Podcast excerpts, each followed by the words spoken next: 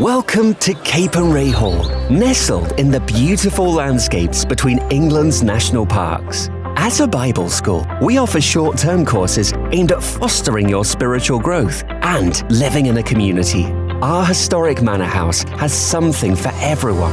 You can enjoy indoor and outdoor adventures, connect with students from around the world, and learn how to deepen your relationship with Jesus Christ. Search Cape and Ray England for more information. Lucas on Life. Hello, welcome to Lucas on Life. I'm Jeff Lucas. You're listening to Premier Christian Radio. This last week, the I newspaper reported a story about Mike Fleming. Mike is a pastor who campaigns for better support for men affected by sexual assault. He's the founder of the charity Church on the Street and the author of the book Blown Away from Drug Dealer to Life Bringer. His work is fueled by his own experience of pain and forgiveness. 3 decades after Mike Fleming was raped on the way to school, he saw his attacker in McDonald's. He bought him a burger and arranged to meet him the day after to help with his alcoholism. It was part of the fantasy he'd created in his head through years of trauma. He planned to kill him. When he turned up to the cafe they'd agreed on the next day, Mike had a knife in one sock and one up his sleeve. This man was going to die in front of everybody, he said. But the story didn't end with a murder that day. In fact, Mike didn't even tell him that he was the same boy he'd attacked over 30 years ago, when Mike was aged just 11. Instead, he helped the man who'd raped him sort his life out.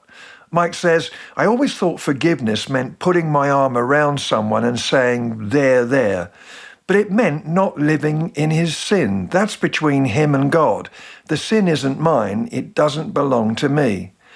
Those newfound feelings of forgiveness were new to Fleming, who is now 52, who throughout his teens and adult life was a gangster.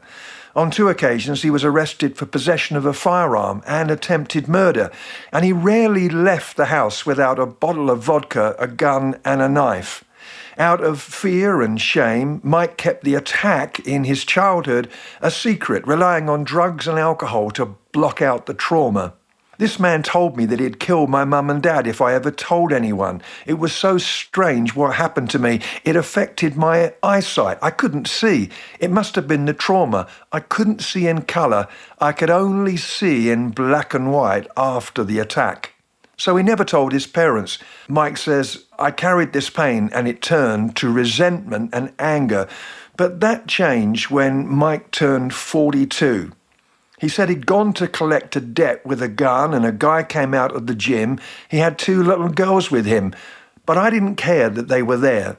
I wouldn't hurt them, but I didn't care about them seeing me hurt their dad. My heart was so hard and I was too bitter. He grabbed their hands and walked towards me and something hit me. It was like a light shining from their hands. I drank from my bottle of vodka, but it didn't do anything. I had some crack, but it didn't work. I didn't get the initial peace from the first time in my life. I didn't get anything from the drink or the drugs.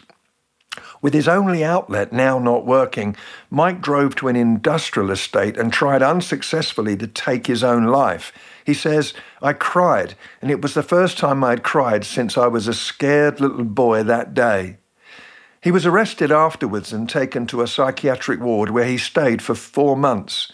He says, "I met someone in there who'd been sexually abused and they told me about it, and I'd never ever heard anyone say it before. I didn't feel alone anymore, and that was the beginning of me getting free."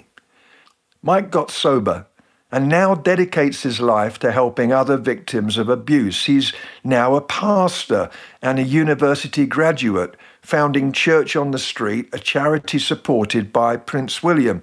And he travels to prisons, churches, and rehabilitation centres, sharing his story.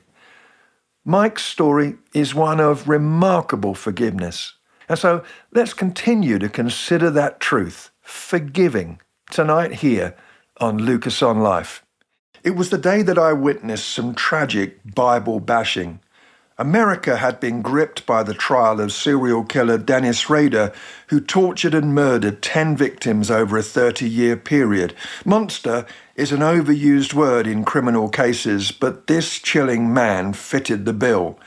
He was sentenced to 145 years in prison, and he will not be eligible for parole for 40 years or so. What compounds the tragedy is that he described himself as a Christian and was a president of a Lutheran congregation. In a rambling statement in court, he quoted from the Bible, read a few lines from a daily devotional book, and then suggested that his 3-decade killing spree was inspired by demons. He thanked his defense team with the gushing gratitude of an Oscar winner, but not once did he ever pause to make a serious, considered apology to the relatives of his victims. The best he could manage was, well, as for remorse, well, that's obvious. But it wasn't. Sorry would have been a small but welcome start. The American court system permits the relatives of victims to make a statement at sentence hearings. 15 individuals decided to speak up. This trial was being held in America's Bible Belt, so most of those who spoke were professing Christians, and in most cases their hatred for Rader was palpable. Through gritted teeth, they told him that he would burn in hell forever. Some were obviously thrilled at the prospect. The most vitriolic statement came from a man who had written a Christian book on suffering. He rained down insults on the killer of his mother with glee and pronounced yet another "you'll roast forever without possibility of parole" sentence. There was something obscene about the relish with which he spoke the words, his face twisted with rage. For a second, it seemed like there was more than one monster in the courtroom. "Hell will freeze over before I forgive," he told reporters later. Now, let me be really clear. I don't want to judge the relatives of those victims for one moment, because we cannot imagine their agony or begin to fathom the depths of their grief. As I listened to the grisly catalogue of crimes, I found myself shouting at the TV. Rader is certainly a loathsome specimen, and I have no idea how I would react if he had snuffed out the life of my son or daughter. I might join those baying for his barbecuing. None of us know how we would respond if tested, and we all fervently pray that we will never sit that particular examination. But tragedy begets tragedy, and that event lacked all hope, because not one of these professed followers of Christ, perpetrator or victims, could begin to find grace to seek or offer the beginnings of forgiveness. Justice must be done, and Rader must never see the light of day in a community again. But again, both the condemned and the condemners slopped around in the same sad pool of sin, and the Bible was used by both sides, as it has been so many times throughout history, like a clumsily swung sword, slicing not only those in the actual courtroom, but anyone who watched the proceedings on TV. The Bible is a dangerous weapon in the wrong hands. I couldn't help wondering if the victims' families were committing themselves to ongoing life sentences behind the invisible yet nonetheless iron bars of bitterness. Rage is not a laser-focused missile. It blows up in our own faces. The first person to benefit from forgiving is the forgiver. It is not only an act of stunning generosity that extends to others, but a canny strategy for self-preservation. Forgiveness literally is the gift that keeps on giving, most of all to the one who gives it away. So tonight I'm profoundly challenged, not only about my own capacity or limitations to bestow forgiveness, but also the way in which I use Scripture. Truth sometimes hurts, but am I occasionally hurtful in the way that I share it? Too many Christians have sliced and diced each other in the name of Christ. We can be so intent on applying the serrated edge of Scripture that we forget that the truth without love is no truth at all. And hell, whatever that is, will not freeze over, but heaven still stands on tiptoe, waiting in hopeful anticipation for the walking wounded ones who limp on, still bloodied, yet refusing to resort to biblical bludgeoning and beginning the difficult journey of forgiving. We, the forgiven, need to walk the pathway of learning, perhaps slowly, how to forgive. Scripture tells us, therefore, as God's chosen people, holy and dearly loved, clothe yourselves with compassion, kindness, humility, gentleness, and patience. Bear with each other and forgive whatever grievances you may have against one another. Forgive as the Lord forgave you. And over all these virtues put on love, which binds them all together in perfect unity. Forgiveness. It's what we're called to pass around. But it can be so difficult. Elizabeth O'Connor said, despite 100 sermons on forgiveness, we do not forgive easily, nor do we find ourselves easily forgiven. Forgiveness is always harder than the sermons make it out to be. It was C.S. Lewis who said, everyone says forgiveness is a lovely idea until they have something to forgive. And that's why I believe it can be so inspiring when we hear these awesome stories, these examples of magnificent forgiving. I witnessed one of those episodes when visiting the optician recently. Visiting the optician, it's much more fun than going to the dentist, but only just. With the optician, I don't have to look into the wildly staring eyes of a masked man whose mission in life is to shove 40 pounds of stainless steel equipment into my mouth. But there are bits of the annual optician's eye test that I don't enjoy. For one thing, these days they shoot you in the eyes. Twice. Now, admittedly, it's only a puff of air fired at high speed, but I do have to place my chin on what looks like an instrument of high-tech torture for that shooting. No one likes this part, smiles the optician, as if this is supposed to make me feel better. It's painless enough, but it still always makes me jump. Asking for a piece of wood to chew on during the test seems very pathetic. But I do like the part that follows the shooting, and that's choosing new glasses. If I had the cash, I could be to specs what Imelda Marcos used to be to shoes.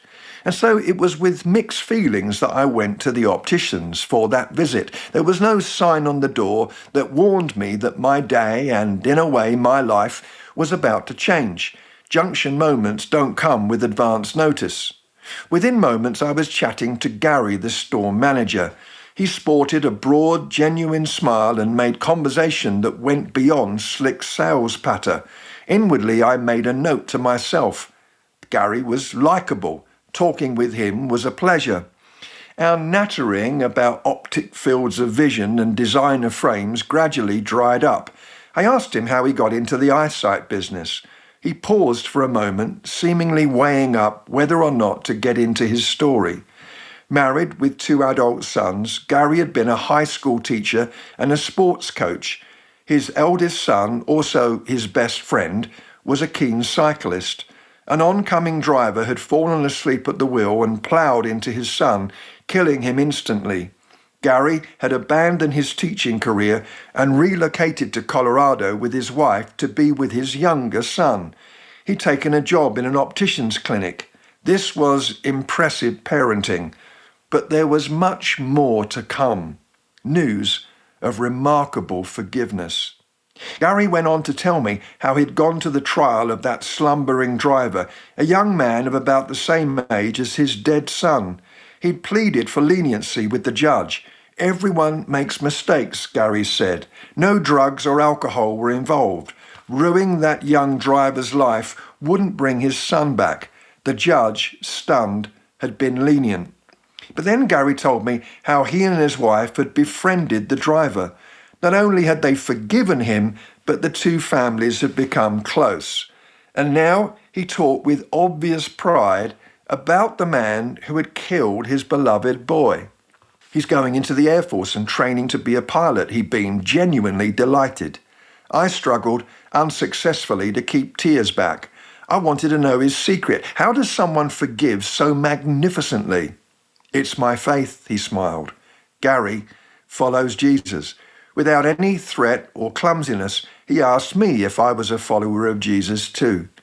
Grace shone through that day, not just in the details of Gary's story, but also in the way he told it. There was no overplay, no sensationalism, just a matter-of-fact miracle. And he didn't attempt to gloss over his pain. "I still cry every day," he smiled, blinking rapidly, perhaps preventing more weeping. Heroes make hard choices. They cry, but refuse to allow their tears to blind them. They refuse to stop loving. They don't give up on giving and won't let their lives be preoccupied with their own pain. And in giving grace, they find an endless supply of it. The oil doesn't run dry.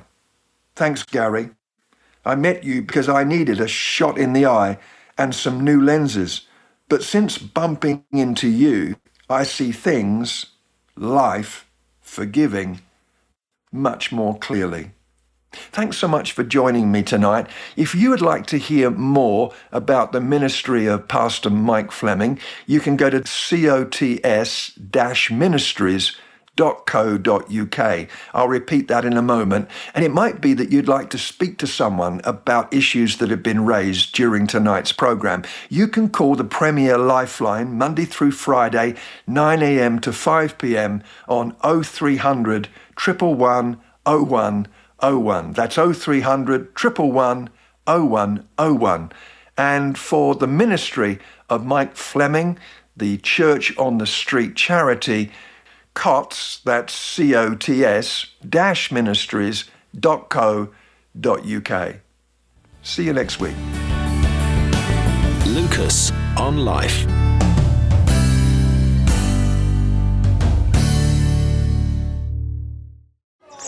Welcome to Cape and Ray Hall, nestled in the beautiful landscapes between England's national parks. As a Bible school, we offer short-term courses aimed at fostering your spiritual growth and living in a community. Our historic manor house has something for everyone. You can enjoy indoor and outdoor adventures, connect with students from around the world, and learn how to deepen your relationship with Jesus Christ. Search Cape and Ray England for more information.